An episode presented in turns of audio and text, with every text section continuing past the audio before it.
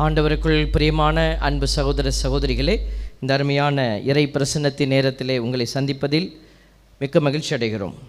நாங்கள் அவங்கள பார்க்குறதுல உங்களுக்கு மகிழ்ச்சி எங்களுக்கு மகிழ்ச்சி உங்களுக்கும் மகிழ்ச்சியாக இருக்கும்னு நாங்கள் நம்புகிறோம் நீங்கள் எல்லாம் எங்களை பார்ப்பீங்க. ஆனால் நாங்கள் உங்களை இந்த ஒரு சின்ன பொட்டிக்குள்ளே தான் பார்க்குறோம்.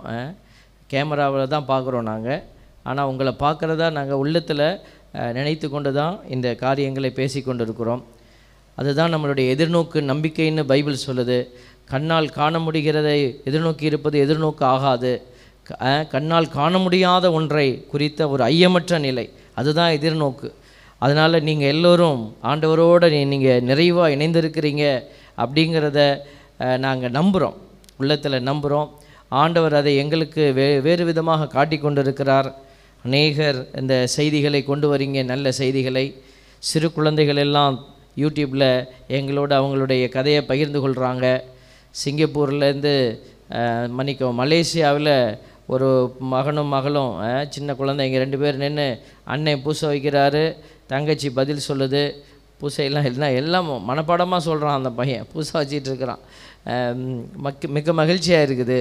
ஸோ இதெல்லாம் வந்து இந்த குழந்தைங்களுக்கு உள்ளத்தில் வந்து நாம் எதையும் ஊட்ட முடியாது பாருங்கள் திணிக்க முடியாது.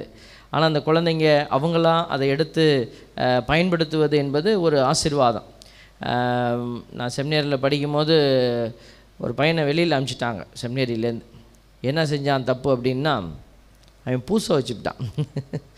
பூசை வச்சான்னா சாமியார் வைக்கிற மாதிரியே சாக்ரிஸ்டியில் ஒர்க் பண்ணிக்கிட்டு இருந்த பையன் ஒரு ஆர்வ கோளாறில் பூசை சாமியார் எடுத்து வைக்கிற பூசை சாமான்லாம் எடுத்து வச்சு அவன் என்ன செஞ்சிட்டான்? பூசை வச்சு பார்த்துட்டான். பூசை பூசத்தெல்லாம் வச்சு அது நேரம் ஃபாதர் வந்துட்டார். அப்புறம் ஒன்றும் செய்ய முடியல. அதாவது இது அதிக பிரசிங்கன்னுவாங்க. ஆனால் அந்த குழந்தைங்க செய்கிறது வந்து ஆர்வ மிகுதின்னு சொல்லலாம் நம்ம. ஏன்னா பலிபீடத்தினுடைய பொருட்களை பயன்படுத்தக்கூடாது இல்லையா? அது சும்மா நம்ம ரூமில் உட்காந்துக்கிட்டு பூசை வச்சு பார்க்கலாம் பாடி பார்க்கலாம். அது தவறில்லை. ஆனால் அந்த பூசை பாத்திரத்தெல்லாம் தூக்கி வச்சு பூசை புசத்தெல்லாம் எடுத்து வச்சு அந்த மகன் செய்யக்கூடாத செயலை செய்தார். ஆர்வம் தான் அதுவும். ஆர்வம் தான் அதுவும். அதுவும் ஆசை தான். எப்படி அவங்க பார்த்தாங்கன்னு தெரியல. நானாக இருந்தால் நான் மன்னிச்சு விட்டுருப்பேன். இப்படிலாம் செய்யக்கூடாதுப்பா அப்படின்னு. பாருங்கள் இன்றைக்கி ஆர்வங்கள் வந்து விதம் விதமாக வெளிப்படுது. அதை நம்ம எதுவுமே சரியான தளத்தில் சரியான விதமாக வெளிப்படுத்தணும். எல்லா ஆர்வமும் எல்லா விதமாக வெளிப்பட முடியாது. இல்லைங்களா? அதனால தான் இன்றைக்கி நமக்குள்ளே இருக்கக்கூடிய அந்த ஆன்மீக ஆர்வத்தையும் சரியான தளத்தில் சரியான விதமாய் வெளிப்படுத்த வேண்டும் என்று கடவுள் விரும்புகிறார் இன்றைக்கி முதல் வாசகத்தில் துவக்க நூலில் இதில் துவக்க உரையில் சொன்னேன். அங்கே என்ன பிரச்சனை? மத்தத்தியா வந்து இந்த செதைக்கியா வந்து திருப்பி அதனுடைய ஆட்சியை எடுக்கிறாரு. அங்கேயும் பிரச்சனை வருது. அங்கேயும் மக்கள் அடிமைகளாக அனுப்பப்பட்டாங்க. இதுக்கெல்லாம் ஒரே வார்த்தை என்ன சொல்லப்படுதுன்னா அந்த தலைவர் வந்து சரியான ஆண்டோடைய பார்வையில் சரியானதை செய்யலை. ஒரு தலைவன் செய்யலைன்றதுனால பாருங்கள் அந்த குடிகள் எல்லாம் துன்பப்படுறாங்க. எல்லாருமே அடிமைகளாக. இப்போ தலைவன் எப்படி செஞ்சானோ அப்படி தான் மக்கள் செய்திருப்பாங்க. அப்போ கடவுள் என்ன செய்கிறாரு அந்த இனத்தினுடைய அந்த காரியங்களின் மீது வேதனைப்படுகிறார். அதனால் ஏற்பட்ட விளைவுகள் அவங்க அடிமைகளாக போகிறாங்க அப்போது இந்த ஆன்மாவினுடைய காரியம் ஆன்மாவினுடைய அந்த செயல்பாடு extension of the inner self அப்படின்னு நம்ம சொல்லுவோம். அது வெளிப்படணும். நம்முடைய பேச்சில் நம்முடைய செயலில் நம்முடைய பார்வையில் எல்லாம் வெளிப்படணும். அந்த வெளிப்பாடு சரியாக இல்லை அந்த வெளிப்படுத்தப்படக்கூடிய நிகழ்ச்சி சரியாக இல்லை அப்படின்னா உள்ளங்க சரியாக இல்லைன்னு அர்த்தம். ஆகவே தான் இந்த தேவ பிள்ளைகளை இன்றைக்கி நற்செய்தியை ஒரு அடையாளமாக வச்சு ஒரு ஃபோக்கஸ் பண்ணுறோம் அப்படியே. அப்படியே நீங்கள் எப்படி இந்த கேமராமேன் வந்து சாமியார் மூஞ்சஸ் ஃபோக்கஸ் பண்ணி அப்புறம் இங்கே இருக்கிற இயேசுவை ஃபோக்கஸ் பண்ணி உங்களுக்கு பெருசாக காட்டுறாங்களோ? அதே போல் நம்மளும் என்ன செய்யணும்? நச்செய்தியை வந்து பெருசாக அப்படியே நம்ம படிச்சுக்கிட்டே போய் எல்லாத்தையும் படிச்சுட்டு எது படித்தோன்னு தெரியாமல் போயிடக்கூடாது. நற்செய்தியை ஒரு சின்ன பகுதியை படிச்சுட்டு ஃபோக்கஸ் பண்ணணும். அது உள்ளே என்ன இருக்குது அப்படின்னு. இன்றைக்கி அந்த ஃபோக்கஸிங் எப்படி பண்ணலான்னு நான் உங்களுக்கு சொல்லிக் கொடுக்குறேன். இயேசு மலையிலிருந்து இறங்கிய பின் இயேசு மலையிலிருந்து இறங்கிய பின் எந்த மலையிலேருந்து இறங்கினார்? எப்போதுமே பைபிளில் வந்து நம்ம வந்து தொடர்ச்சியாக ஒரு தொடர்பு இருக்கும். நீங்கள் பார்த்தீங்கன்னாக்க இது எட்டாவது அதிகாரம் ஒன்றாவது இறைவசனத்தில் இப்படி தான் ஆரம்பிக்கிறார்.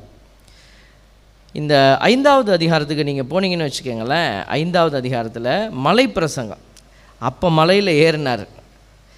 எட்டாவது இறைவசனை எட்டாவது அதிகாரத்தில் தான் இறங்குறார்.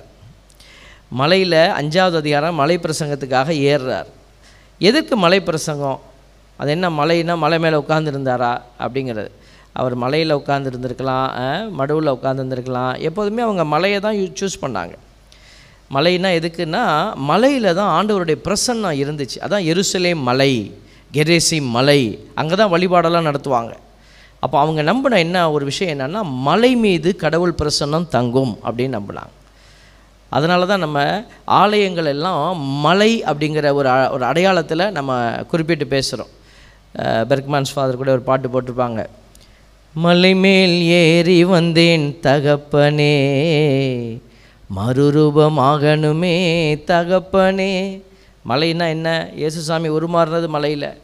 நம்ம ஆலயத்திற்கு வர்றது மலை. அந்த ஆலயத்துக்குள்ளே வந்து நம்ம உருமாற்றம் அடையணும். அப்போ இந்த மலைங்கிற கான்செப்ட் வந்து ஒரு ஸ்பிரிச்சுவல் கொனோட்டேஷன் உள்ள ஒரு இடம். அப்போ இந்த மலையினுடைய அடையாளம். அப்போ இயேசு மலை மீது ஏறினார் அப்படின்னா அங்கிருந்து தான் ஒரு பெரிய அற்புதமான ஒரு பிரசங்கத்தை வச்சார். அதில் நிறைய விஷயம் இருக்கும். ஐந்தாவது அதிகாரம் ஆறாவது அதிகாரம் ஏழாவது அதிகாரம். பார்த்தீங்கன்னாக்கா அதனுடைய தொடர்ச்சி. இந்த மூணு அதிகாரத்தில் நிறைய இப்படி இருக்கணும் அப்படி செய்யணும் இதை செய்யக்கூடாதுன்னா ரொம்ப ஆழமான கருத்துக்கள் எல்லாம் அப்படியே வந்துக்கிட்டே இருக்கும். வேறு ஓமை கதை எதுவுமே உள்ளே வராது பாருங்கள் எல்லாம் நீட்டாக வரும். அடுத்தது எட்டாவது அதிகாரத்தில் முதல் வசனம் மலையிலேருந்து கீழே இறங்குறார். இறங்கி வந்த பின் பெருந்திரளான மக்கள் அவரை பின்தொடர்ந்தாங்க. இப்போ மலையில் கேட்டவங்களுக்கு அவங்களுக்கு வந்து அது நிறைவடைய முடியல. நிறைவுன்னா பா தேர்ஸ்டிங்னு சொல்லுவாங்களா தாகம் அதிகமாயிடுச்சு. அப்போ என்ன செய்கிறாங்க அவங்க? ஏன் அவருக்கு பின்னாடி திருப்பி போகிறாங்க அப்பொழுது தொழுநோயாளர் ஒருவர் வந்து அவரை பணிந்து. பாருங்கள் அவ்வளோ பேர் வராங்க. இப்போ இயேசுவோட பார்வை எங்கே போச்சு பார்த்தீங்களா எல்லாம் பணக்காரர் இருந்திருப்பாங்க பரிசெயர் இருந்திருப்பாங்க பெருமைப்படுத்துகிறவங்க இருந்திருப்பாங்க இயேசுவுக்கு உதவி செய்கிறவங்க வந்திருப்பாங்க அழகான பெண்கள் இருந்திருப்பாங்க சிறு குழந்தைகள் இருந்திருப்பாங்க எல்லாரும் இருந்திருப்பாங்க அந்த இடத்துல. அப்போ இயேசுவோட ஆப்ஷன் ஃபார் த புவர் அப்படின்னு நம்ம சொல்லுவோம் ஒரு வார்த்தை. ஆப்ஷன் ஃபார் த புவர் ஏழைகளின் மீது ஒரு தாகம். அப்போ இயேசுவுடைய பார்வை எங்கே போகுது பார்த்தீங்கன்னா அவ்வளோ பெரிய கூட்டத்தில் தொழுநோயாளர் ஒருவர் வந்து அவரை பணிந்து ஐயா தொழுநோயாளர் வரக்கூடாது. பக்கத்தில். அவங்க தூரமே தான் நிற்கணும் அவங்க மணி அடிக்கணும். நான் அன்க்ளீன் அன்க்ளீனு நாங்கள் அழுக்கானவர்கள் நாங்கள் தொழுநோய் உள்ளவங்கன்னு கத்தணும் அவங்க. அப்போது சத்தத்தை கேட்டு மக்கள் ஓடி போயிடுவாங்க. ஆனால் இந்த இடத்துல பாருங்கள் அவங்க பின்தொடர்ந்தாங்க அந்த கூட்டத்தில் ஒரு தொழுநோயாளர் வந்து நிற்கிறார் அப்போ அந்த கூட்டம் என்ன பண்ணியிருக்கு? அந்த தொழுநோயாளரை ஏற்றுக்கொண்டு இருக்கிற அந்த தொழுநோயாளர் இயேசுவுடைய உரையை கேட்டவங்க அந்த தொழுநோயாளரையும் அவங்க என்ன செய்திருக்கிறாங்க? விலைக்கு அப்புறப்படுத்தலை. போடா வெளியேன்னு சொல்லலை. அந்த கூட்டம் அவரை அட்ஜஸ்ட் பண்ணியிருக்கு. அப்போனா அவரும் ஒரு மனுஷன் அப்படிங்கிற அங்கீகாரத்தை அந்த மக்கள் கொடுக்க வச்சிருக்கிறாரு நம்ம ஆண்டவர். அப்போ இதுதான் அற்புதம். பாருங்கள் அப்புறம் அவரை பணிந்து ஐயா நீர் விரும்பினால் எனது நோயை நீக்க உம்மால் முடியும். It is possible for you ஆனால் நீங்கள் விரும்பணும் அவ்வளோதான் அப்படின்னு சொல்லி பாருங்கள் எவ்வளோ அழகாக அந்த தொழுநோயாளர் வந்து அந்த ஸ்டேட்மெண்ட் வைக்கிறார் பார்த்தீங்களா அப்போ பாருங்கள் இந்த நோய் வந்தவங்க எல்லாமே பெயர் இழந்தவங்க முகம் இழந்தவங்க இயேசு சாமியுடைய காலத்தில் ஒருத்தருக்கு நோய் வந்துருச்சு அல்லது ஊனமாக பிறந்துட்டாங்கன்னா அவங்கள என்ன செய்வாங்கன்னா தூக்கி ஓரமாக போட்டுருவாங்க. அவங்களுக்கு பெயர் இருக்கும் ஆனால் அவங்க பெயர் சொல்லி கூப்பிட மாட்டாங்க. அவங்க பேரை சொல்லி கூப்பிட மாட்டாங்க. அவங்க அப்பா பேரை சொல்லி தான் கூப்பிடுவாங்க.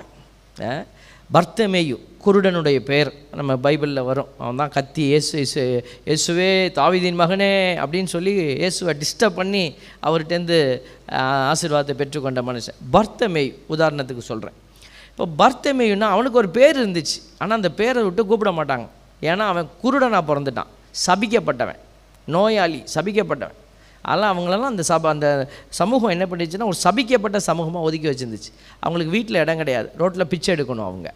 அவங்களுக்கு ஒரு ரெகக்னேஷன் இருக்கா? பேரே இல்லையே. வச்ச பேரே கிடையாது அவங்களுக்கு. இப்போ பர்த்தமேயுன்னா பார் திமேயு திமேயுன்னா அவங்க அப்பா. பார்னா சன். Son of Timaeus. அப்படி தான் அவனுடைய பெயர் சொல்லப்பட்டது. திமேயுவின் மகன் அப்படின்னு தான் சொன்னாங்க. அவனுக்கு இருக்கிற பெயர் இல்லை. ஏன்னா அவன் குருடன். அப்போ பாருங்கள் இந்த நோயாளிகள் இந்த மாதிரி துன்பப்படுறவங்க எல்லாம் முகமிழந்து கிடந்த அந்த நேரத்தில் இயேசு அவர்களுடைய முகத்தை தான் இவர் பார்த்தார். இயேசு யாரை பார்த்தாரு? முகம் இழந்தவர்களுடைய முகத்தை பார்க்குறார். மலையில் எவ்வளோ பிரசங்கம் வச்சோன்னே எவ்வளோ பேர் மனம் உருகி தங்களுடைய கையில் இருக்கிற எல்லாத்தையும் போட வந்திருப்பாங்க. ஆனால் இயேசு அவங்களெல்லாம் திரும்பி பார்க்கல. தேவ பிள்ளைகளே இப்போ இந்த மனுஷன் எவ்வளோ உணர்வு பூர்வமாக சொல்கிறான் பாருங்க. நறுக்கி சொன்னாலும் சுருக்கி சொன்னாலும் அழகாக சொல்லிட்டார். நீ விரும்புனீன்னா என்னால் உங்களால் சுகப்படுத்த முடியும் ஆண்டவரை. நீங்கள் விரும்பணும் விரும்புங்க. நான் நான் ஆசைப்பட்றேன் அப்படின்னு சொல்லி மன்றாடுறார். அப்போ உடனே என்ன செய்கிறார் இயேசு? மற்ற பேச்சே கிடையாது. உடனே அவரது தொழுநோய் நீங்கியது இயேசு அவரிடம். சம்பவம் நடந்துருச்சு. அதுக்கு பிறகு ஒரு காரியத்துக்குள்ளே போகிறார் இயேசு. இதை எவருக்கும் சொல்ல வேண்டாம். வாயை திறந்து நீ சொல்லக்கூடாது. ஆனால் கவனமாயிரும் திருப்பி ஒரு எச்சரிக்கை வார்த்தையை வைக்கிறார். கவனமாக இரு வாயை திறந்து சொல்லாத.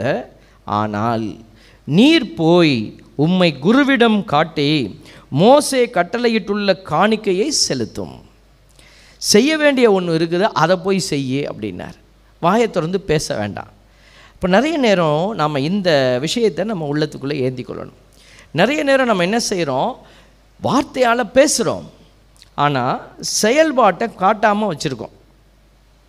நிறைய பேர் ஆ கடவுள் அப்படியாகும் இப்படியாகும் என்ன வாழ்விச்சார் என்னையை தூக்குனாரு என்னையை தாங்கினார் அப்படின்னு பெருமையாக சொல்லுவாங்க. ஆனால் செய்ய வேண்டிய ஒரு காரியம் அவங்களுக்கு செய்ய வேண்டிய விஷயம் ஒன்று இருக்கும்.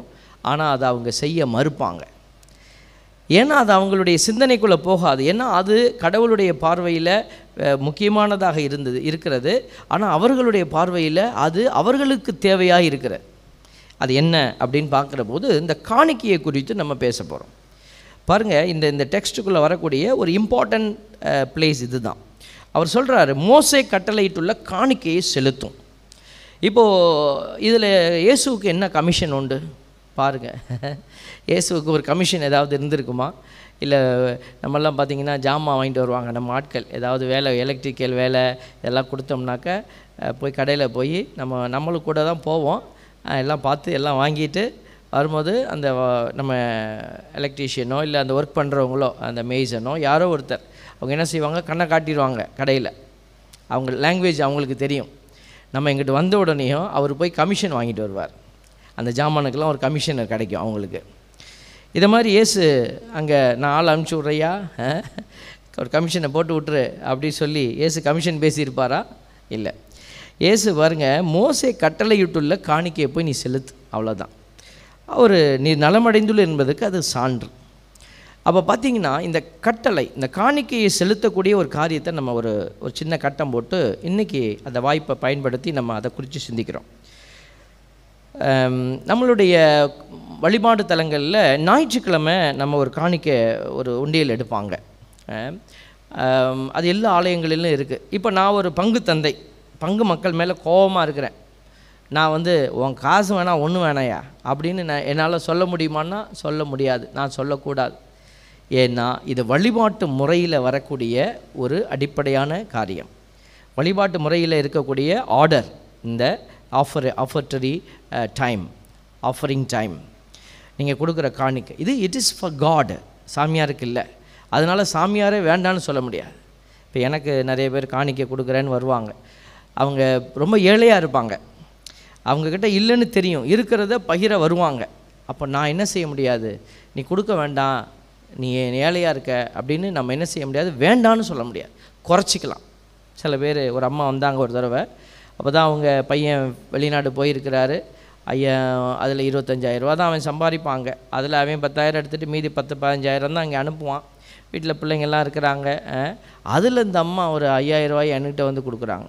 நான் சொன்னேன் இல்லைம்மா இது அதிகமான தொகையாக இருக்குது. நான் ரெண்டாயிரரூவா எடுத்துக்கிறேன் மீதி மூணாயிரரூவாய் வச்சுக்கோங்க அப்படின்னு சொல்லி நான் கொடுத்துட்டேன். ஸோ இதை நான் செய்யலாம். இது மாதிரி நிறைய செய்திடும் ஏன்னா அவங்களுடைய நிலைமை நமக்கு புரியும். அவங்க ஆர்வத்தில் தான் கொடுக்குறாங்க. பட் என்ன நம்மளும் என்ன செய்யணும்? அவங்க மேலே இறக்கமாக இருக்கிறோம். ஆனால் அவங்க அந்த காணிக்கையை நம்ம மறுக்கலாமான்னா மறுக்க முடியாது. ஏன்னா அவங்க கடவுளுக்கு உதவி செய்ய பார்க்கும்போது நாம் என்ன செய்யக்கூடாது அதில்? பிளாக் பண்ணக்கூடாது. அதே மாதிரி ஞாயிறு ஞாயிற்றுக்கிழமையில் எடுக்கக்கூடிய அந்த காணிக்கை வந்து யாருமே பங்குசாமி யாருமே நோ சொல்லக்கூடாது சொல்ல முடியாது. ஒரு கிராமத்தில் இருந்தேன் நான். அந்த கிராமத்தில் உண்டியல் போராட்டம் எனக்கும் நடக்கும் கோவில் பிள்ளைக்கும் நடக்கும். அதில் ஒரு தட்டில் தான் எடுப்பாங்க. அதில் ஒரு பத்து ரூபா பாஞ்சு ரூபா கூட விழுவாது ஞாயிற்றுக்கிழமை காணிக்க. அதை எடுக்கிறதுக்கு கோவில் பிள்ளை கணக்காக இருப்பார். அதை சாமியார் நானும் பார்ப்பேன். ஏன்னா இது சாமியாருக்கு வரணும். இது இதில் எழுதணும். நாங்கள் ரெக்கார்ட்லலாம் எழுதணும். ஆனால் அவர் என்ன செய்வார்? பூசை முடிச்சோன்னே படக்குன்னு போய் எடுத்து பையில் வச்சுட்டு போயிடுவார். ரெண்டு தடவை சொல்லி பார்த்தாலும் அவருக்கு அவருக்கு புரியல. சரியா விட்டுட்டேன் நான். ஓகே எடுத்துக்கோ. அப்படின்னு. அப்போ பார்த்தீங்கன்னா இதெல்லாம் நமக்கு புரிதல் இல்லாதது. சில பேர் ஞாயிற்றுக்கிழமை நான் உண்டியல் போட்டால் தான் ஆகுமா அப்படின்னு சில பேர் நினைப்பாங்க. இது ஞாயிற்றுக்கிழமை இட்ஸ் சண்டே ஆஃபரிங் ஸோ இது ஒரு நம்மளுடைய வழிபாட்டு முறைகளில் இது ஒரு முக்கியமான முறையாக கையாளப்படுகிறது ஒரு விஷயம். இப்போது பத்தில் ஒரு பகுதியை குறித்து நான் உள்ளே வரேன். பத்தில் ஒரு பகுதி. ஒரு சிலருக்கு நான் பேசுகிறது பத்தில் ஒரு பகுதின்னு சில நேரம் கோபம் வரலாம். சில நேரம் இது பிடிக்காம கூட போகலாம். ஆனால் நாங்கள் ஆசீர்வாதத்தினுடைய தலங்களை நாங்கள் வந்து சுட்டி காட்டிக்கிட்டே வரோம். இது இது இது இது இதுன்னு. இப்போல்லாம் பார்க்க அக்குப்பஞ்சர் பண்ணுறாங்க பாடியில். ஸோ தலைவலி வந்தால் இங்கே கையை திருவு முதுகு வலி வந்தாக்க இங்கே க இந்த கையில் இந்த இடத்துல கு- குத்திக்கோ அப்படின்னு சொல்லி அவங்க பாயிண்ட்டு சொல்லுவாங்க பாயிண்ட்டு அதே மாதிரி தான் ஆசீர்வாதத்துக்கான பாயிண்ட் எங்கெங்கே இருக்குங்கிறத நாங்கள் உங்களுக்கு சொல்லி கொடுக்குறோம் அவ்வளோதான் இதை கண்டிப்பாக நீ கொடுக்கணும் கண்டிப்பாக நீ கொடுக்கலன்னா உனக்கு நாசம் சாபம் அப்படின்னு நான் சொல்ல மாட்டேன். பைபிள் சொன்னிச்சுன்னா அதுக்கு நான் பொறுப்பாளி இல்லை. நாம் தள தளங்களை நம்ம சுட்டி காட்டுறோம் அவ்வளோதான் அதை எடுத்துக்கிறதும் எடுத்துக்காததும் அது உங்களுடைய விருப்பம். இப்போ பாருங்கள் நிறைய பேர் நம்ம இந்த ஏற்கனவே நான் சொன்னேன்.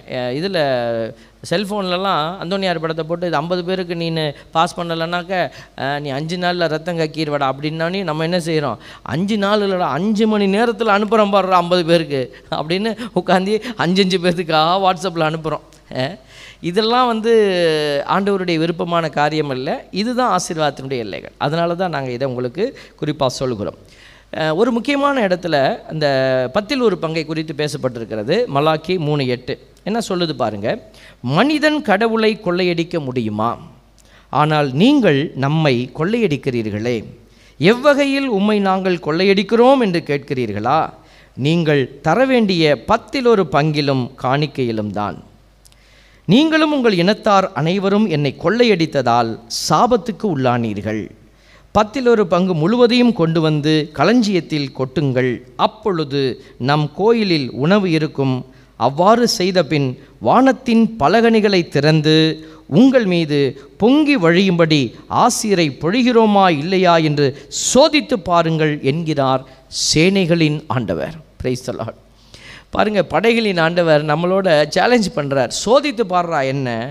நான் செய்கிறேனா இல்லையான்னு நீ பாரு அப்படிங்கிறார். இந்த இதை நான் ரொம்ப உண்மையாக நம்புகிறேன் இதை நிறைய பேருக்கு நான் சஜஸ்ட் பண்ணியிருக்கேன். கம்பல் பண்ணதில் சஜஸ்ட் பண்ணியிருக்கேன்.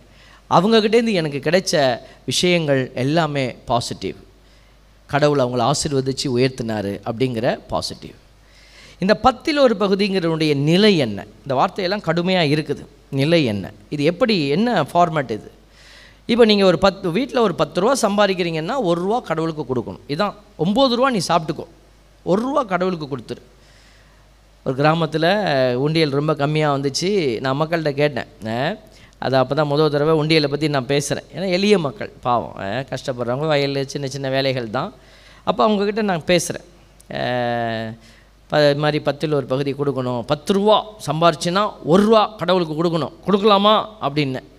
இல்லை எளிய மக்கள் அவனை கொடுக்கலாம் சாமி அவன் ஒரு ஒரு ரூபா தானே கொடுத்துடலாம். ஏன்னா ஒரு ரூபா தான் கொடுப்பான் அவன். ஒரு ரூபாய்க்கு மேலே அவங்க உண்டியலில் போட மாட்டாங்க. அதனால் ஒரு ரூபா ஒரு ரூபா கொடுத்துடலாம். அதெல்லாம் ஒன்றும் பிரச்சனை இல்லை. அப்புறம் கேட்டேன் சரி பத்து ரூபானா ஒரு ரூபா.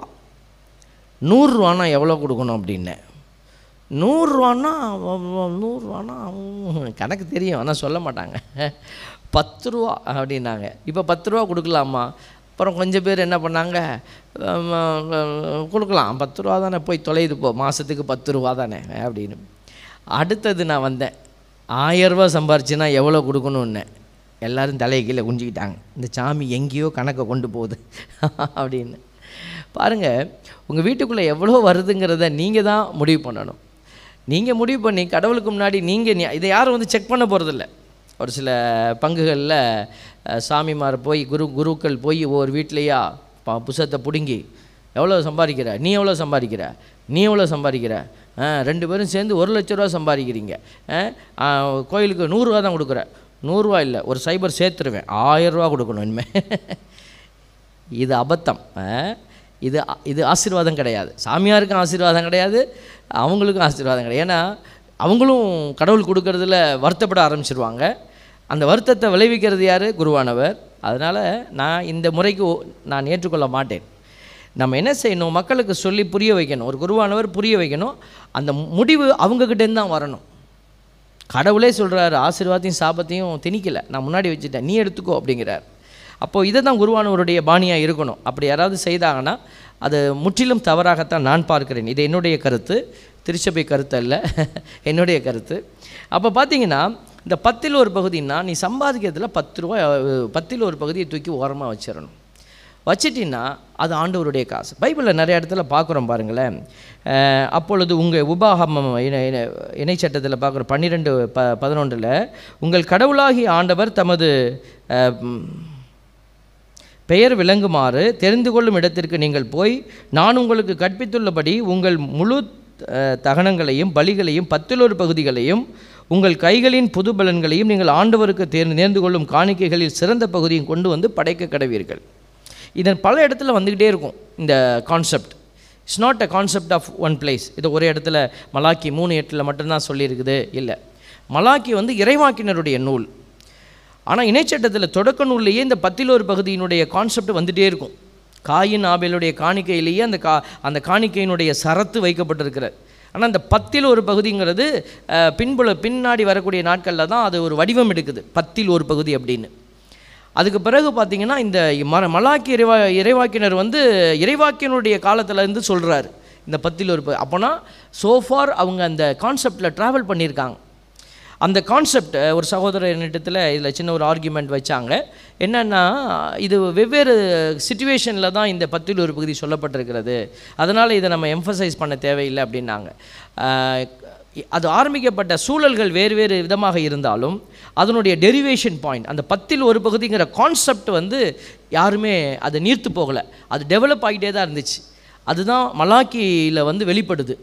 நீ இப்படி இவ்வளோ ஸ்ட்ராங்காக வெளிப்படுத்துகிறார் அவர். அப்போ பார்த்தீங்கன்னா பத்தில் ஒரு பகுதி அப்படிங்கிறது வந்து கடவுளை வந்து நம்ம கனம் பண்ணுவதற்கான ஒரு அடையாளமாக பார்க்கப்படுது. நீதிமொழிகள் மூன்று ஒன்பதில் சொல்வது உன் செல்வத்தை கொண்டு அவரை போற்று உன் விளைச்சல்கள் எல்லாவற்றின் முதல் பலன்கள் ஆண்டவருக்கு காணிக்கையாக்கு அப்பொழுது உன் களஞ்சியங்கள் நிறைந்திருக்கும் குடங்களில் திராட்சரசம் வழிந்தோடும். பார்த்தீங்களா அப்போ நிறைய இடத்துல இந்த மாதிரி அடையாளத்தை பார்க்கலாம். கடவுளுக்குரியதை கடவுள் கொடுக்குற போது மலாக்கி மூணு எட்டில் சொல்கிறது போல் நீ சேலஞ்ச் பண்ணுறார் சோதித்து பாரு என்னைய நான் செய்கிறேனா இல்லையான்னு. அப்போ பார்த்தீங்கன்னா இதை யார் இடத்துல கொடுக்கறது? இந்த பத்தில் ஒரு பகுதி யார் இடத்துல கொடுப்பேன் பைபிளில் நம்ம பார்க்குறோம். நிறைய இடத்துல லேவியர்கள் இடத்துல இது கொடுக்கப்பட வேண்டியதாக காண காட்டப்படுகிறது. இஸ்ரேலர் எண்ணிக்கை நூலில் இஸ்ரேலர் பத்தில் ஒரு பங்கை கொடுப்பவையெல்லாம் உடன்படிக்கை கூடாரத்தில் நமக்கு பணிவிடை செய்து வருகிற லேவியின் புதல்வர்களுக்கு பரிசிலாக அளித்திருக்கிறோம் அப்படின்னு சொல்கிறாங்க இருபத்தி ஆறாவது இறைவசனத்தில் லேவியருக்கு கட்டளையாக சொல்ல வேண்டியது என்னவென்றால் இஸ்ரேல் மக்கள் கையில் வாங்கிக் கொள்ளும்படி உங்களுக்கு நாம் உரிமையாக கொடுத்த பத்தில் ஒரு பங்கை நீங்கள் வாங்கும்போது அதில் பத்தில் ஒரு பங்கை நீங்கள் ஆண்டவருக்கு செலுத்த கடமை செலுத்த கடவீர்கள். பாருங்கள் இதில் ஒரு ட்விஸ்ட்டை கடவுள் வச்சிருக்கிறார். என்னென்னா லேவியர்கிட்ட போய் மக்கள் பத்தில் ஒரு பகுதியை செலுத்தும் போது அதில் வாங்குறதுல நீ பத்தில் ஒரு பகுதி கொடுக்கணும். பாருங்கள் எவ்வளோ கடவுள் எவ்வளோ அதுலேயும் ஒரு லாக் வச்சுருக்கார். இப்போ நான் சாமியார். நான் வந்து எனக்கு வந்து இது மெயின்டெனன்ஸ் சார்ஜ் கொடுக்குறாங்க. டயசிஸ்லேருந்து எங்களுக்கு கொடுக்குறாங்க. அந்த மெயின்டெனன்ஸ் சார்ஜ் எவ்வளோ கொடுக்குறாங்களோ அதிலிருந்து பத்தில் ஒரு பகுதி நாங்கள் ஒதுக்கணும். அதுதான் இங்கே புரிதல். நான் வந்து ஆமாம் நம்ம தான் எல்லாத்துக்கும் வாங்கிக்கிட்டு இருக்கோம் நம்ம வாங்குறதுக்கே பிறந்தவங்கப்பா. அப்படின்னு சாமியார்களும் சொல்ல முடியாது. பைபிளில் என்னாகமா பதினெட்டு இருபத்தி ஆறில் சொல்லப்பட்டிருக்கு நீ லேவியருக்கு கட்டளையாக சொல்ல வேண்டியது என்னவென்றால் கட்டளையாக நீங்கள் இஸ்ரேல் மக்கள் கையில் வாங்கி கொள்ளும்படி உங்களுக்கு நாம் உரிமையாக கொடுத்த பத்தில் ஒரு பங்கை நீங்கள் வாங்கும்போது அதில் பத்தில் ஒரு பங்கை ஆண்டவருக்கு செலுத்த கடவீர்களாக. இப்போ பாருங்கள் லாஜிக் இஸ் சேம் உங்களுக்கு எங்களுக்கு எல்லாத்துக்கும் லாஜிக் சேம் தான். செயல்படுறதுங்கிறது நம்மளுடைய விருப்பம். அது ஆண்டவர் பதில் ப பர்சனலாக டீல் பண்ணுவார். நம்ம அங்கே போகும்போது. தேவ பிள்ளைகளே இப்போ நிறைய உதாரணம் இருக்குது பைபிளில். நான் நேரம் இல்லை. அதனால் நான் சுருக்கமாக கூட சொல்லிட்டு போகிறேன் இதை எப்படி கொடுக்கறது? எப்படி கொடுக்கணும் இதை? பத்தில் ஒரு நல்ல மலாக்கி மூணு எட்டை நீங்கள் வாசித்து பார்த்தீங்கன்னா அதில் ரெண்டு வார்த்தை வரும். நீ என்னை கொள்ளையடிக்கிற? எப்படி கொள்ளையடிக்கிறன்னு கேட்குறியா? எனக்கு கொடுக்கப்பட வேண்டிய பத்தில் ஒரு பகுதியிலும் காணிக்கையிலும். ரெண்டு வார்த்தை வரும் பாருங்கள் அப்போ பத்தில் ஒரு பகுதிங்கிறது ஒரு கான்செப்ட்டு காணிக்கைங்கிறது இன்னொரு கான்செப்ட் ரெண்டு இருக்குது அங்கே. அப்போ இந்த பத்தில் ஒரு பகுதி அப்படின்னா இட் இஸ் பை ஆர்டர் காணிக்கைங்கிறது உங்கள் விளைச்சல் இருக்குது இல்லை ஒரு புதிய ஒரு ஒரு இன்கம் வருது அது வேறு.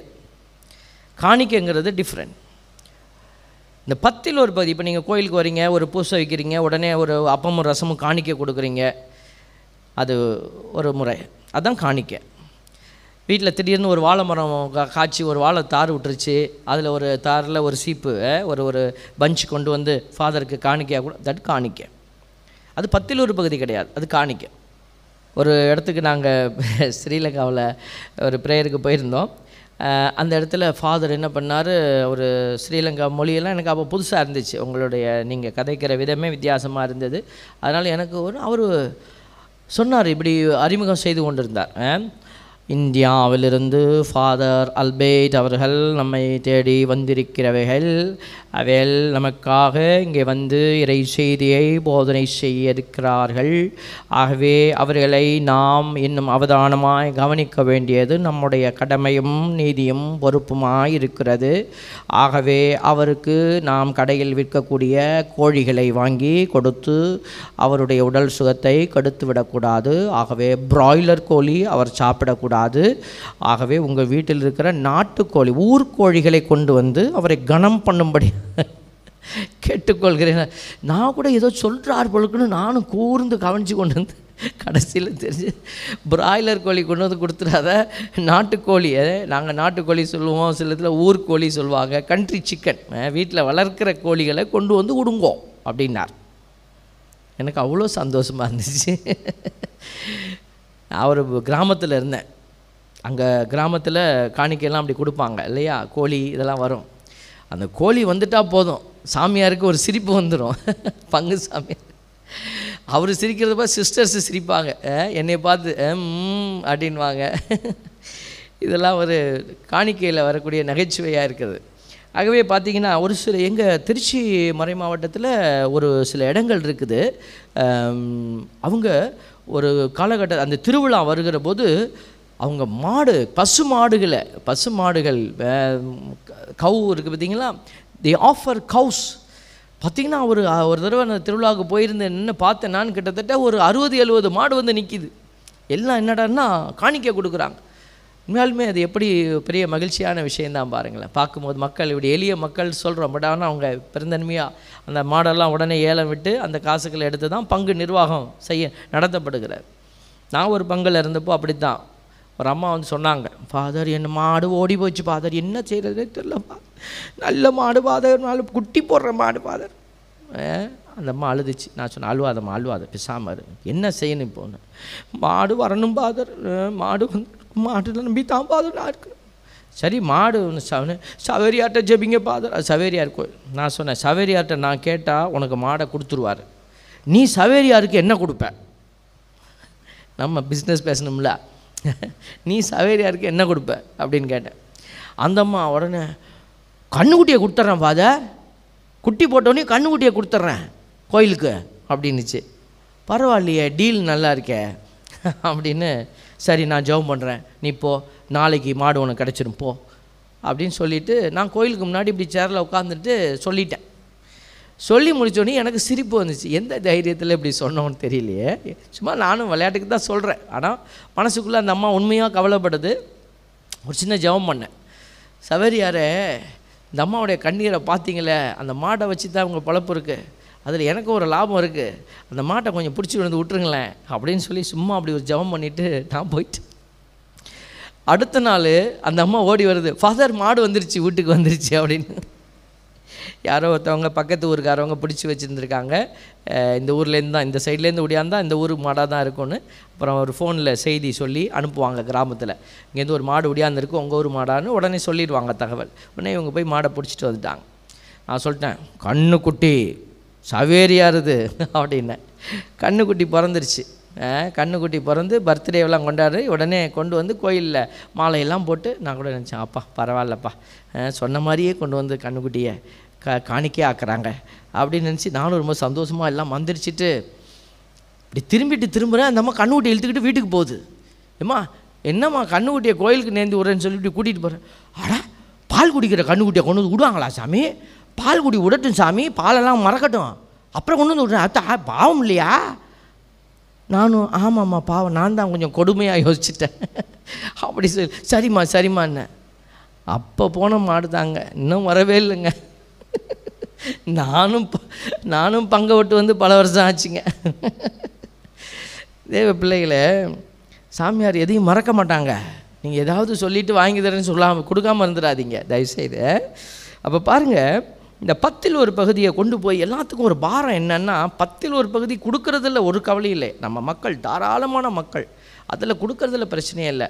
ஆனால் அதை கொண்டு போய் சாமியார்ட்ட கொடுக்கணும்னு சொல்லும்போது தான் நெஞ்சு அப்படியே பக்குன்னு நிற்கிது அவ்வளோத்தையும் கொண்டு போய் அவன்கிட்ட கொடுத்தா என்ன செய்வாங்க?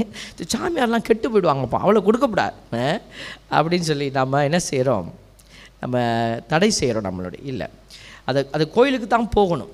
கோயிலுக்கு தான் போகணும். அது லேவியர்னால் குருக்கள். இப்போ இருக்கிற குருக்கள். அந்த குருக்கள்கிட்ட போகணும். அது கோயில் நிர்வாகத்துக்கிட்ட போகணும்.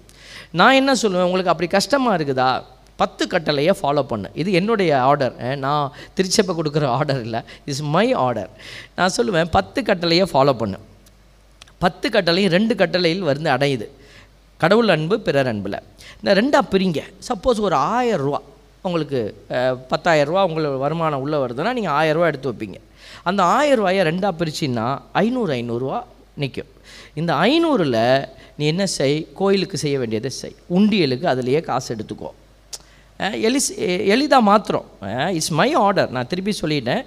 திருச்சபை சொல்லி கொடுக்க சொல்லிடாதீங்க. இட்ஸ் மை ஆர்டர் அதுலேயே உண்டியலுக்கு காசு எடுத்து வீட்டில் அஞ்சு பேர் இருக்கிறீங்க. அப்படின்னா ஞாயிற்றுக்கிழமை பூசிக்கு போகிறீங்க ஆளுக்கு பத்து ரூபா உண்டியலுக்கு எடுத்தீங்கன்னா ஐம்பது ரூபா. நாலு வாரம் வருதுன்னா இரநூறுவா போயிடும். மீதி முந்நூறுரூவா இருக்கும் உங்கள் கையில். அந்த முந்நூறுரூவாயில் இருபது ரூபா பத்து ரூபாயெல்லாம் ச- சந்தா கொடுக்குற மாதம் அதெல்லாம் மாற்றி நூறுரூவா கொடுங்க சாமியாருக்கு. ரொம்ப சந்தோஷமாக குருவானவர் வாங்கிப்பாங்க. நூறுரூவா கொடுங்க. மீதி இரநூறுவாயை உண்டியலில் போட்டு வை.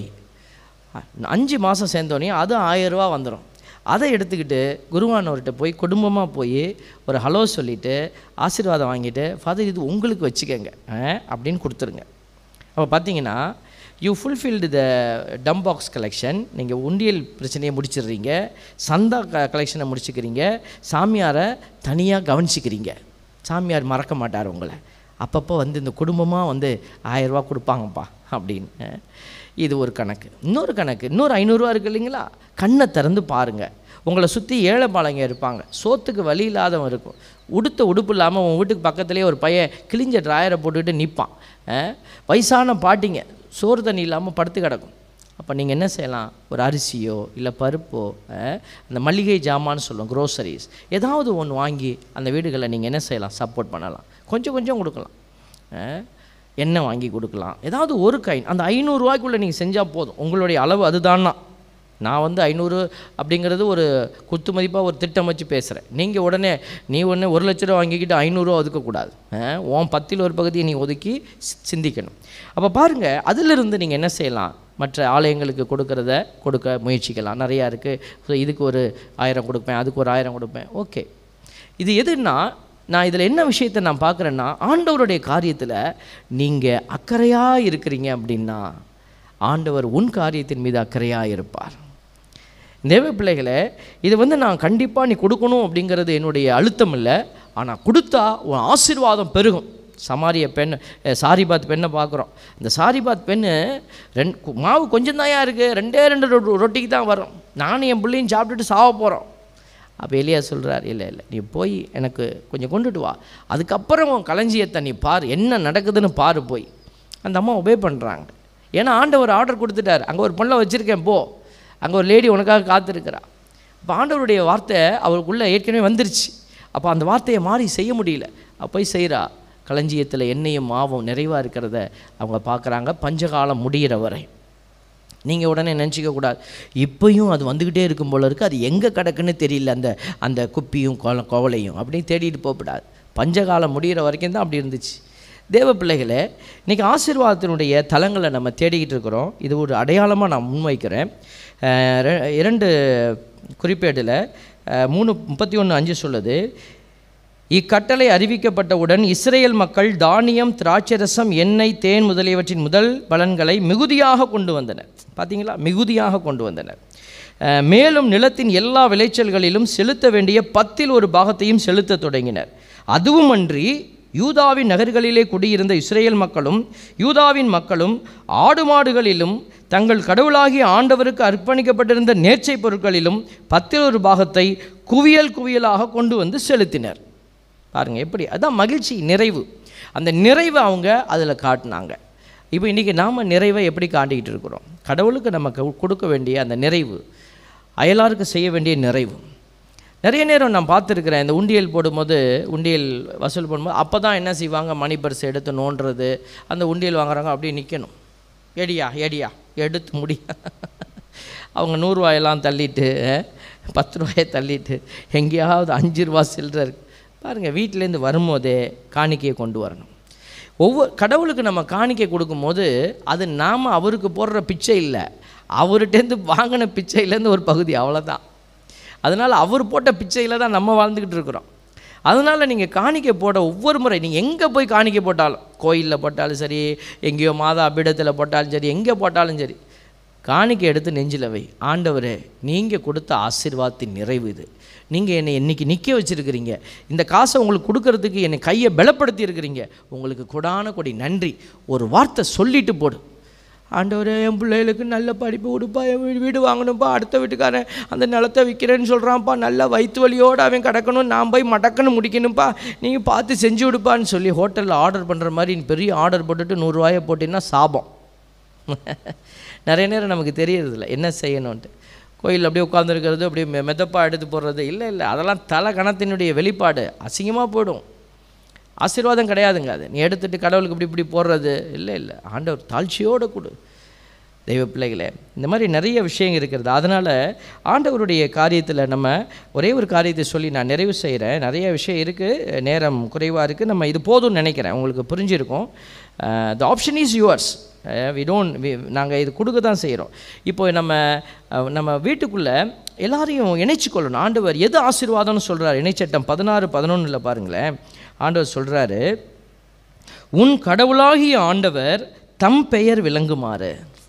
ஆண்டவர் அவருடைய பெயர் விளங்குமாறு தெரிந்தெடுக்கும் இடத்தில் நீயும். உன்னை எந்த இடத்துல தெரிந்தெடுத்திருக்கிறாரோ அந்த இடத்துல. உன்னை எந்த ஆசீர்வாதத்தோடு தெரிந்தெடுத்திருக்கிறாரோ அந்த ஆசீர்வாதத்தோடு. ஐயோ அவரை மாதிரி நான் கொடுக்க முடியலையே நீ கவலைப்படாத. உன்னால் எவ்வளோ கொடுக்க முடியுமோ கொடு. ஏழை கைம்பெண்ணினுடைய காணிக்க மிக பெருசு. ஏன்னா அவர் பத்தில் ஒரு பகுதியை தாண்டிட்டாவ ஆனால் அவர்கிட்ட இருந்தது அவ்வளோதான் ஆனால் பக்கத்தில் இருக்கவன் கை நிறையா போட்டிருப்பான். அதை பற்றி அவர் கவலைப்படலை. ஏன்னா இந்தியாவிலலாம் ஒரு சில கோயில்களில் போய் அப்படியே கொட்டுவாங்கலாம் சாக்கில். கொட்டிட்டு போட்டோம் ஆசீர்வாதம் கிடையாது. நிறைவை நீ ஆர்டர் கடவுளுக்கு முன்னாடி எது ஆர்டரோ எது வந்து க சரியானதோ அதை நீங்கள் தொடர்ச்சியாக செய்யணும். சில பேர் என்ன செய்கிறாங்க கோயிலில் வெள்ளை அடிக்கும் போது நான் ஒரு ஐயாயிரரூவா கொடுத்தேன் சாமி. கோயில் ஓடு போடும்போது நான் போன வருஷம் பங்குனி மாதம் ஒரு லட்ச ரூபா நான் கொடுத்தேன் கோயிலுக்கு. அதுக்கப்புறம் அஞ்சு வருஷம் ஆச்சு நீ ஒன்றுமே கொடுக்கல. இது டிஸ்ஆர்டர் இந்த பத்தில் ஒரு பகுதிங்கிறது ஆர்டர் படி போயிட்டே இருக்கணும் மாதம் மாதம் எப்படி நீ பாலுக்கு ஒதுக்குற மளிகைக்கு ஒதுக்குற வீட்டு வாடகைக்கு ஒதுக்குற எல்லாத்துக்கும் ஒதுக்குறியோ அதே மாதிரி ஆண்டவருடைய காசு முதல்ல போயிடணும் அங்கே. செய்து பாருங்களேன். ஒரு மூணு மாதம் செஞ்சு பாருங்கள் அதுக்கப்புறம் உன் வாழ்வு அபிஷேகமாய் உயர்ந்து கிடக்கும். காசு இப்படி வரும் எங்கிட்டு போகுதுன்னு தெரியாது. பிள்ளைகளுக்கு ஆஸ்பத்திரிக்கு போவோம் மனைவிக்கு போவோம் புருஷனுக்கு போவோம். எங்கேயோ தண்ணி இறைச்ச மாதிரி ஓட்ட விழுந்த மாதிரி ஓடிக்கிட்டே இருக்கும். ஆண்டவர் சொல்கிறார் நீ எனக்குரிய பங்கை நீ கொடுத்துட்டு பாரு. அதுக்கப்புறம் உன்னுடைய குடும்பத்தை நான் எப்படி ஆசிர்வதிக்கிறேன். ஆகவே இதை நாங்கள் அடிக்கடி பேசுகிறதில்ல இந்த மாதிரி ஒரு சிறப்பு தேவைகள் வரும்போது நாங்கள் பேசுகிறோம் அதை நீங்கள் உணர்ந்து கொண்டு செயல்படணும். இணைச்சட்டம் பதினாறு பதினொன்று கடவுள் உன் பெயர் விள த தம் பெயர் விளங்குமாறு தெரிந்தெடுக்கும் இடத்தில் நீயும். அந்த நீயுங்கிற வார்த்தைக்குள்ளே ரெண்டு பேர் இருக்கீங்க கணவன் மனைவி. தனித்தனியாக போடலை பார்த்தீங்களா அப்போ இந்த விஷயத்தில் ரெண்டு பேரும் ஒரே மனசாக இருக்கணும். வீட்டுக்காருக்கு தெரியாமல் பொண்டாட்டி போய் போடுறது ஓகே போடுங்க வேறு வழியே இல்லைன்னா போடுங்க அப்படி தான் செஞ்சு ஆகணும் வேறு வழியே இல்லை. உங்கள் குடும்ப ஆசீர்வாதத்தை தக்க வை. இல்லைன்னா கன்வின்ஸ் பண்ணணும். இது கடவுளுடைய காசு. கொடு கடவுளுக்கு கொடுக்கணும். எடுத்து வைங்க. சொல்லணும். சில வீட்டில் மனைவி ரொம்ப கஞ்சமாக இருப்பாங்க சில வீட்டில் கணவன் கஞ்சமாக இருப்பாங்க. ரெண்டு பேரும் இந்த விஷயத்தில் ஒன்றா வரணும் சேர்ந்து. உன் புதல்வர் புதல்வியரும் பிள்ளைங்க உன் ஆண் ஊழியர்களும் பெண் ஊழியர்களும் உன் வீட்டில் இருக்கிற வேலைக்காரன் ஆண் ஊழ- பணியாளர் பெண் பணியாளர் யாராக இருந்தாலும் உன் நகரில் உள்ள லேவியன் குருவானவர் அந்நியனும் வே- ஒரு ஏரியாக்குள்ளே எவனாவது அந்நியனாக வந்து உட்காந்துருப்பான் உன் ஜாதி இல்லாதவன் வந்து உன் ஏரியாவில் உட்காந்துருப்பான் உன் இனம் இல்லாதவன் உட்காந்துருப்பான் அப்போ நீ என்ன செய்யக்கூடாது? ஆ நம்ம ஆள் இல்லை. ஒரு சில ஊர்களில் அடுத்த வீட்டில் அடுத்த ஊரில் இருந்து திருமணம் செய்து பெண் வீட்டுக்கு யாராவது வந்திருப்பாங்க. அந்த கணவன் வந்து ம ம- மணமகள் வீட்டுக்கு மணமகனாக வந்திருப்பாங்க. அதாவது பொண்ணு வீட்டோடு சேர்ந்து வர்றதுன்னு சொல்லுவாங்க. வீட்டு வீட்டோட மாப்பிள்ளையாக போகிறதுன்னு சொல்லுவாங்க. அந்த வீட்டில் தேவைகளை நிமித்தம் அப்படி சில பேர் போவாங்க. அந்த மாதிரி வந்துட்டாங்கன்னா அந்த ஊரில் பொறுப்பு கொடுக்க மாட்டாங்க. அவன் வெளியூருக்காரன் அவன் நம்ம ஊருக்காரன் கிடையாது. பாருங்கள் எவ்வளோ கடும் கடுமையான ரூல்ஸ்லாம் இருக்குது நம்ம ஊர்ல எல்லாம். இப்போ பாருங்கள் உன் நகரில் உள்ள லேவியன் அந்நியன் அனாதை. பார்க்கணும் கண்ணை திறந்து. யார் அனாதையாக கிடக்கிறா? கைம்பெண்களும். முக்கியமான ஒரு அடையாளம் கைம்பெண்கள். நிறைய பேசுவோம். இந்த கைம்பெண்கள் வந்து அடிக்கடி டார்கெட் பண்ணப்படுவாங்க. பாவம் சின்ன வயசுலேயே கைம்பெண்ணாக போயிட்டாங்கன்னா அவங்க ஒரு ஆம்பளைக்கிட்டையும் பேச முடியாது. பேசுனா அந்த மாதிரி. இப்படி திரும்பினா அந்த மாதிரி. நம்மளுக்கு மனசு எப்படி தான் வருதோ தெரியல. பாவம். நம்மளால் போய் அவங்கள போய் ஒரு ஒரு நல்ல வார்த்தை பேச முடியுது? அந்த கைம்பெண்கள் ஆகவே சொல்லுகிறோம் இந்த கைம்பெண்களும் ஆண்டவர் எப்போதுமே நினச்சிக்கிட்டே இருப்பார். கைம்பெண்களும் கடவுளாகி கடவுளாகிய ஆண்டவர் திருமுன் மகிழ்வீர்களாக. பார்த்தீங்களா உன் மகிழ்ச்சி நான் தின்னப்பா நான் தின்னு என் புள்ள தின்னுச்சு மீதியை என்கிட்ட போட்டுச்சு நான் சாப்பிட்டேன் என் பொண்டாடி சாப்பிட்டு நாங்கள் நிம்மதியாக இருக்கிறோம். முன்னாடியெல்லாம் தீனி கொடுத்தோம்னா பிள்ளைங்கள்ட்ட பகிர்ந்து சாப்பிட சொல்லுவாங்க. வெளியில் போனால் ஏய் அவனுக்கு கொடுங்க பிஸ்கட் கொடுறா ஏய் உடச்சி கொடுறா அப்படின்னு சொல்லி அப்பா அம்மா சொல்லுவாங்க. இப்போ அப்பா அம்மா எப்படி ஆயிட்டாங்க? ஏன்னா நம்ம வளர்ந்த விதமே அப்படி ஆயிடுச்சு. இப்போ அப்பா அம்மா கையில் தீனியை கொடுத்தோன்னே கதவை சாத்திடு கதவை சாத்தி வீட்டில் உள்ளே உட்காந்து தின்னுட்டு வெளியில் போ. பக்கத்துக்கு போய் பிடுங்கிடுவான். பாருங்கள் பகிரக்கூடிய மனசு இல்லை. இது கிறிஸ்தவ வாழ்க்கை இல்லை. அதனால தான் நீ இதெல்லாம் சேர்த்துக்கணும் நம்ம. நம்ம வீடுன்னா நானும் என் புருஷன் பொண்டாட்டியும் புள்ள இதோட மட்டும் இருக்கக்கூடாது. You should extend your hands உன் வீட்டுக்குள்ளே யார் அதுக்காக எல்லாரையும் கூட்டிகிட்டு வந்து வீட்டுக்குள்ளே வச்சுக்க சொல்லலை நம்ம. அவங்க இருக்கிற இடத்துல இருப்பாங்க. நீங்கள் அவங்கள க- இருங்க. யாராவது ஒரு ரெண்டு கேட்டகரியாவது நம்ம நம்மளோட இருக்கலாம்ல. நம்ம வீட்டில் வேலை செய்கிறவங்க ஒரு கேட்டகரி அவங்க வீட்டை நம்ம பார்த்துக்கலாம். அவங்க நமக்காக உழைக்கிறாங்க. அதுக்கப்புறம் இங்கிட்டு யாராவது ஒரு கைம்பெண் இருப்பாங்க அல்லது யாராவது அனாதை இருப்பாங்க யாராவது ஒருத்தர் அப்படி சேர்த்துக்கலாமே. அப்போ நீங்கள் வீட்டுக்குள்ளே உங்கள் வீட்டில் எத்தனை பேர் இருக்கிறாங்கன்னு கேட்டால் நீங்கள் சொல்லணும். நாங்கள் மூணு நாலு பேர் இருக்கிறோம். எங்கள் எங்களுக்கு தெரிஞ்ச பாட்டி ஒருத்தவங்க அங்கே இருக்கிறாங்க. இந்த இங்கே இருக்கிற சகோதரி எங்களுக்கு தெரிஞ்சவங்க அப்படின்னு சொல்லி இவங்கெல்லாம் எங்கள் வீட்டோட இணைஞ்சிருக்கிறாங்க. நல்லது கெட்டதில் கூடி வந்து சோறாக்கி சாப்பிட்டா எப்படி இருக்கும்? தேவ பிள்ளைகளை ஆண்டவர் எல்லாத்தையும் பேசிட்டார். ஃபாலோ பண்ணுறது நம்மளுது. Challenge is yours God bless you amen